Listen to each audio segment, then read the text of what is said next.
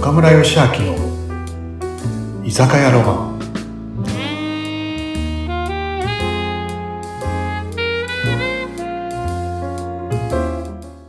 はいナミさん皆さん今日もこんばんはナミさこん今日もいばらんっしゃいは。はいまた来ちゃったよ。寒いね、岡村さん。一週間ぶりだねうん、また来まどうしやっ。たぱ今日も寒いうん、やっぱり真ね、冬だもんな1月だからね。今日も何いつものでいいのいつものでいいよ。お願いします。はいよはいはいお待ちどうさまはーい、ありがとうございます。じゃあ、乾杯です。じゃあ乾杯しようかうんはい乾杯乾杯。はーいはーい飲んであー、美味しい。なんかさ冬もあれだね、本当真冬になってきたねうん、そうですよ。もう、え年も明けましたしね。なんかさうん。今日なんとなく誰かが来そうな雰囲気あるんだよな、えなんかまた来てくれるの誰か嬉しいななんとなくねうん。なんとなくこんばんは。岡村さん来ちゃったよ。おゆみちゃん来てくれたゆみちゃんゆみいちゃんやー、なんかさ、ちょっと今日静岡に来てて、ついぶらっと来ちゃいましたよ、岡村さん。おお嬉しいえー、ゆみさんなっんて。かそう、うんこの前ね久しぶりに会ったんだよなうん。うなみさんさうんゆみちゃんってし、まあ、知らないゆみちゃんって言われてもね知らわかんないよ ね確かにわからないですよね。あ、ぜひぜひご紹介してくださあい。のゆみちゃんあのうなみさんに紹介していいあ、もうお願いします。ありがとうあごのざいまねす。、由美ちゃんは、あの石黒由美子さん。石黒由美子さん。うん。すごいんだよ。2008年の北京オリンピックの、あの、アーティスティックスイミング。そうそうそう。そうア今ーティでス、ティッ今、クスイミング今で言うね、アースティックスイミング。うん。昔はシンクロナイトスイミングって言ったんだね。そう、名前が変わっちゃったなんんですよで。そんなに、こう、変わっちゃったんだろう ね。あれは疑問ですよね。でも、でも、そう、うなみさん、あの、日本代表でね、すごい。すごくない。オリンすピア。ごい。うわー、ようこそ静岡へ。ウェルカム。ありがとうございます。すおごいでしょ邪魔しちゃってすいませすごんい。や、すごい。なんで岡村さんとその知り合いなんだろうと思って。お友達なんですかもうね、もうね。 うん。もうだって由美とはもう13、4年経つのかなね。立ちますね。もう結構立ちますよね。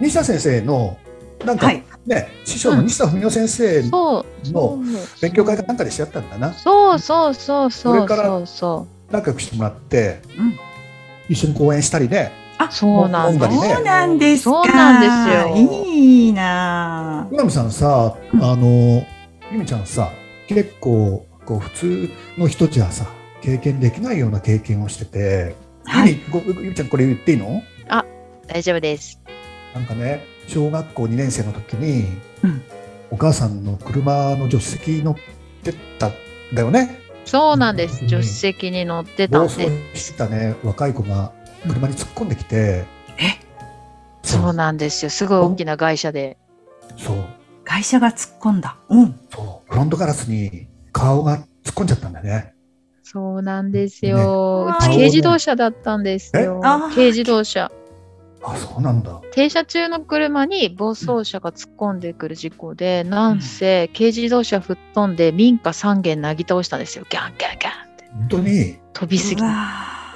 で顔を540針と口の中を260針に打ったんだよな800針だもんはない800あり粉砕骨折なんですよーはーでそえれー。でお医者さんに、なんか普通の生活はもう難しいかもとか網膜剥離とか難聴とかいろいろなっちゃったんだなその時ない意味ないはい、もう本当障害だらけだったですね。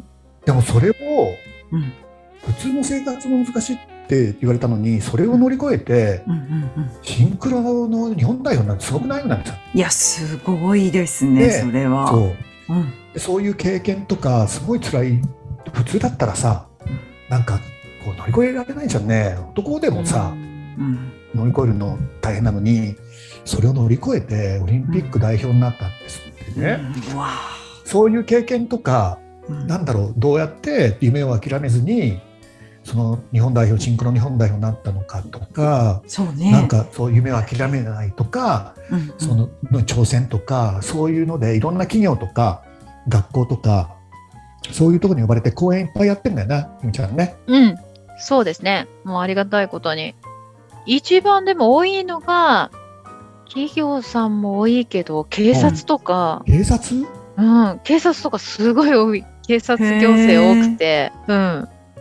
なんか交通安全週間とか。みーちゃん来て話しそうそうさあれだったね、乾杯生ビール飲み物出してなかったね確かに喉乾いちゃったよね。とりあえず生でいいのいつものあ、よな生でいいです。ありがとうございます。はいははいい、はいす乾いません、なん杯しましょうか、はい、乾はい杯としりあまえずお待ちのはいはいお待ちしょう。のはい、はいはいありがとうござ います。とりあえず乾杯しよう乾杯、ははいい乾杯乾杯いらっしゃいませ。あありがとうございます。遅かったな乾杯あ、そう、もう喉乾いちゃったよね、ゆみさん喉ね。乾いてる時にそうそうそう何話戻るけど警察うんうん、警察でと公か園。行政とかすごく多いですね。人権とか交通安全とか、まあはあ、なんかそういうことかもう本当ありがたいことにうんうんいろいろなこう犯罪被害者支援とかあちこちお声掛けをいただいて、まあもちろん企業さんもたくさんもらいますけどね。なるほどうね、ん、本当にあでりが村上さたんい。聞いてうんうん、はい、うーんとねちょっと前に、はい、俺あの SBT 勉強してるじゃないはい。 SBT をでそういう流れでちょっといろいろ勉強したいなと思った時にペップトークって聞いたことあるあの、勇気づける、あれですよね、そペうットークって確あか。のアメリカ発祥かなでなんかコーチがこれから本番を迎えるスポーツ選手に向かって短い言葉で勇気づけたり士気を上げた上げたり元気づけるっていうこのがあるんだよね。うんうんこれってこのもともとは発祥はスポーツのコーチが選手にやる声かけなんだけど、うんこれって社長が社員さんにっていうのもいいじゃないでもっと言うとお母さんとかお父さんが子供を勇気づけるとかし士気を上げる上げる元気づけるっていうことで今日本でじわじわとペップトークっていうのがねペップって元気とか勇気づけるっていううんうんでトークっていうのがあって俺ねそれ勉強したいなと思って自分を勇気づける目の前の人を勇気づける周りの人を勇気づけるってすごい素敵じゃないいいですよ自ね。分の言葉でこれを勉強したくて勉強したいなと思ってネットで探してたら勉強会があって、その時に講師の名前で石黒由美子って出てきたんだね。はい。お何石黒由美子ってまさかあの由美ちゃんじゃないだろうなと思って 「おい元気」って「まさかペップトークの講師やってないよな」ったら「私やってるやってる」って思って 同姓同名じゃない、私ですって。そう私私」ってなってうん「うん。中村さん受けてよ」って言って「お俺受けたいと思ったんだよね」って言って、何か経営者に言ったらなみんな「あ岡村さんそれ勉強したい勉強したい」って言って由美に講師でちょっと前に受けてきてさ。うん。そでそうう面なん白でかったすからよ。次のをまた勉強しようかなと思ってるあ、いいですね。そそうんななんですつよながりが。そうそそううかそうそうだからその時にねまあまあ久しぶりに会ったんだよな、そうなんですよね。あれ、だからあのきっかけなかったら、またそのまま会わずじまいだった可能性がありました ね。岡村さんが発掘してくれたからね。いや いやいやでもすごい良かったからさ、うんうん。ねでも、ちょっとまた俺もねあの広めるのにね絶対俺なもん勉強かしなないんとか、思うし最近ほら、コロナでうん、この何年間かは皆さんと会う機会が急にやっぱ激減してたじゃないですなか。るほどねそうだよねう、んで、それがあったからさ、こう、会わなくなっちゃうと会わない期間そのまま広がってきますよね。確かにに。でもこういう機会で岡村さんにこうまた拾って見つけてもらったのいやでいやそんなことないおかげさまでつなが れてかつまたコロナもさこう気をつけながら社会生活戻していこうよって流れじゃないですか。そうそう。今そうですね。まあ注意しながら気をつけながらの世界だから逆に本当にそこから楽しみですよね岡村さん。ねだって岡ま村さんもだでしょだってなんかさ岡村さん新しいこといっぱい始めてますよね SBT も取ったけどさそたねあでも SBT 一級取ってますもんね岡村さん。一級そうそうそうそうう。教えられますもんね、人にね一。応ね一応ね、一応じ ゃない。一応ってじゃない、ちゃんと。いやいやいやでもねうん、ちゃんと教えられる。でも、うなみさんさなんかううんね、俺もペップトークこれからも勉強しようと思ってるんだけど、うん。まあね、ゆみちゃんのねゆみがペップトークの講師だからさ、ね、俺もこう人づくりとか SBT もできるから一緒にこれからなんかやろうっていうのは言ってんだよね、あ、いいですね。せっかくなんでねなんかコラねボしてそうそれでねそれでね SBT の中で、まあ、まず最初にこのさ意識をこう変えていってでそれで意識が変わるから行動が変わって行動が変わるから結果が変わるっていうのを結構サイクルで説明しますよね多分岡村さん。そうね。ありますよね。でその最初のこう意識を変えるのが昨日までもうやりたくないもう死にたい行きたくないって思ってた人が明日になったらピキって起きたら俺めっちゃやる気やわ行きたいわとかって普通ならないじゃないですか。うん、そうだね。間だ違からいないよね。意識を最初変えるのってすっごい難しいところなんですよね最初の一歩が。なるほど、ね。でそこで使えるのがまさしく言葉でペップトークなのかなって思っててうん言葉のところは正直意識が変わってなかったとしてもとりあえず嘘でも言葉を変えることってできるじゃないですか。間違いないね。で言葉を変えるとまさしく岡村さんこれ SBT の世界ですよね脳科学ですよね脳の中に言葉をインプットするからこそ頭の中にポジティブなイメージが湧いてうんうんうんイメージが湧けば意識が変わるで意識が変わればきっとおのずと行動が変わり最後結果も変わっていくっていうサイクルですよねなんかペップと SBT って相性いいいよいねですね。あってーいういいですね。